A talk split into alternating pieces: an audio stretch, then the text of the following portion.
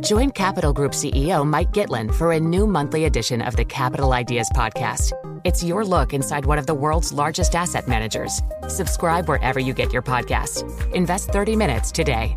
American Funds Distributors, Inc. You know success when you see it, or you think you do. The people in the spotlight. But what about those small business masterminds who succeed at making their money work harder?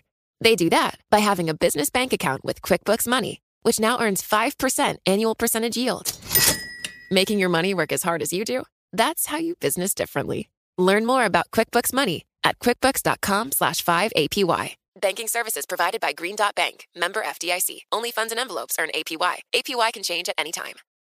Collaborate for a greener future at the Bloomberg Green Festival, a groundbreaking celebration of the thinkers, doers, and innovators leading the way. From design and culture to technology, science, and entertainment. Hear from inspirational speakers and immerse yourself in climate solutions. July 10th through 13th in Seattle. Title sponsor Amazon. Official airline Alaska Airlines. Get 20% off using promo code Radio20 at BloombergLive.com slash Green Festival. Gareth Nicholson is with us, CIO and head of discretionary portfolio management at International Wealth Management. So, a couple of things here that are pretty interesting.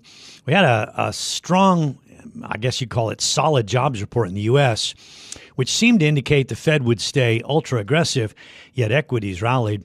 And then we had what Ed was just talking about here about uh, China reassessing, or not reassessing, but reaffirming its its COVID, uh, its very serious COVID zero policies, and yet we're seeing a bounce here in Asia. Not sure it'll hold, but it does send a message that investors are looking beyond the kind of daily headline news. What is that message, Gareth?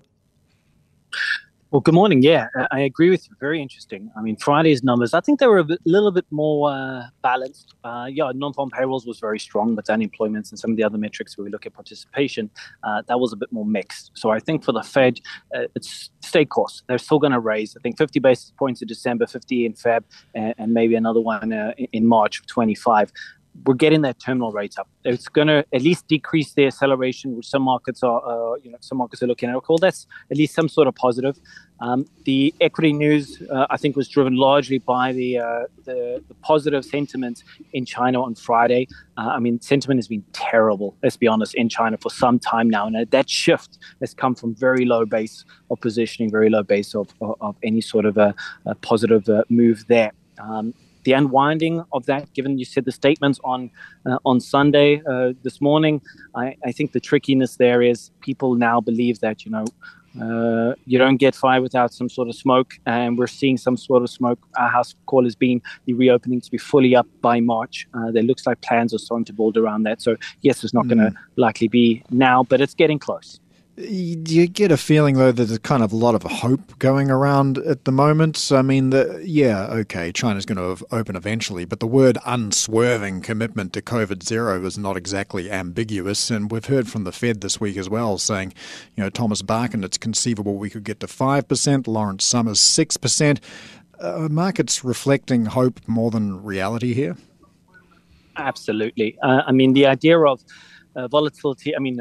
Liquidity is very low. People are getting a little bit uh, lethargic with regards to this bear market, end of year positioning. Uh, I think this is much more technical driven than fundamentals.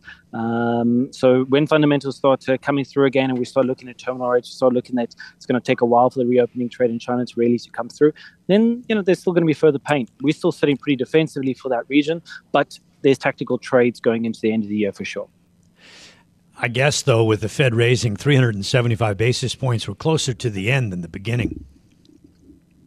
Absolutely, uh, and the acceleration is on to decelerate. So not only uh, are you close to uh, you know the light at the end of the tunnel, this breakneck speed is also starting to become a little bit more uh, understandable.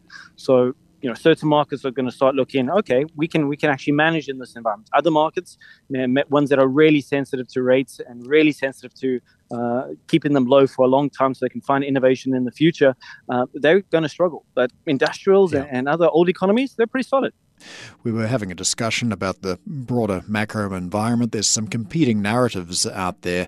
So, what do you buy uh, considering the investing landscape right now? Bryan mentioned that you can get some good yields right now on treasuries. Well, I think that's that's a key thing that investors need to, uh, you know, just take a look at themselves with a bit of humility. the last few years has all been about those home runs. It's about the the mega caps, the the crypto, the S and P hitting twenty percent. You know, just uh, hanging in there and letting the Fed do the the real heavy lifting. Now we really feel we're in an environment where, if we use the same sports analogy, it's about finding those base hitters. We need solid you know, uh, plays. So you talked about, uh, you know, Treasury bills offering 4%. You can get IG short dated paper 6 7%. You can get a number of interesting uh, asset classes which are offering a very attractive yield if you take your blinders off from what you received, uh, you know, a couple of years ago uh, and really just focus on building the base of solid income for a pretty tough period still to come. We're still entering into a recession in, in large economies over the next quarter or, or more uh, and building those I think at the moment, fixed income, uh, particularly the flexibility of uh, you know liquid assets that are still giving you income that's protecting against inflation. This is where you want to be, and wait for the opportunity to move into potentially the, the China trade when you have a reopening, move into Japan trade when the currency stabilizes, move into uh, you know, a number of other regions when you have a little bit more clarity. But it's not about you know sitting and waiting. Now it's about actively managing that income. Mm. So I, I, I, was tempted into thinking over the past uh, couple of weeks that we wind up in a better place here with um, higher rates uh, than before, uh, if only because you know for a lot of uh, you know widows and and others uh, for savings, they don't have to get into more riskier um, investments. They can collect three four percent uh, or five percent or so with Treasury yields. The only thing is that you know, I'm, I'm starting to think that if inflation is this sticky and you have it up there around six, seven, eight percent, even the safety of a treasury at four percent means you're losing money. And so I'm wondering whether this would push people into, you know, still ever riskier investments you're right. You got to find that balance, right? But I think investment grade, liquid, short paper that's offering you roundabout inflation, that's a pretty good start, place to start. It's much better than just sitting in, in cash and doing nothing. Yes, cash is earning something, and you know fixed deposits are a lot more attractive than they have been for the last five years.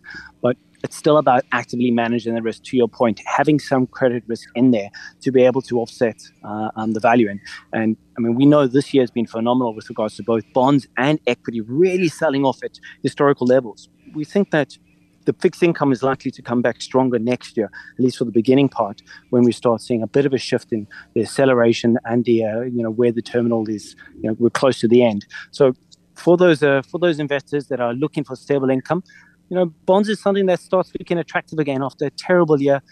You know, entry level is getting interesting. It's selecting the uh, the, the, sectors and then the duration, which uh, matches a, an environment of slower growth, recession. That was Gareth Nicholson we were talking to. He's the CIO and head of discretionary portfolio management at uh, International Wealth Management.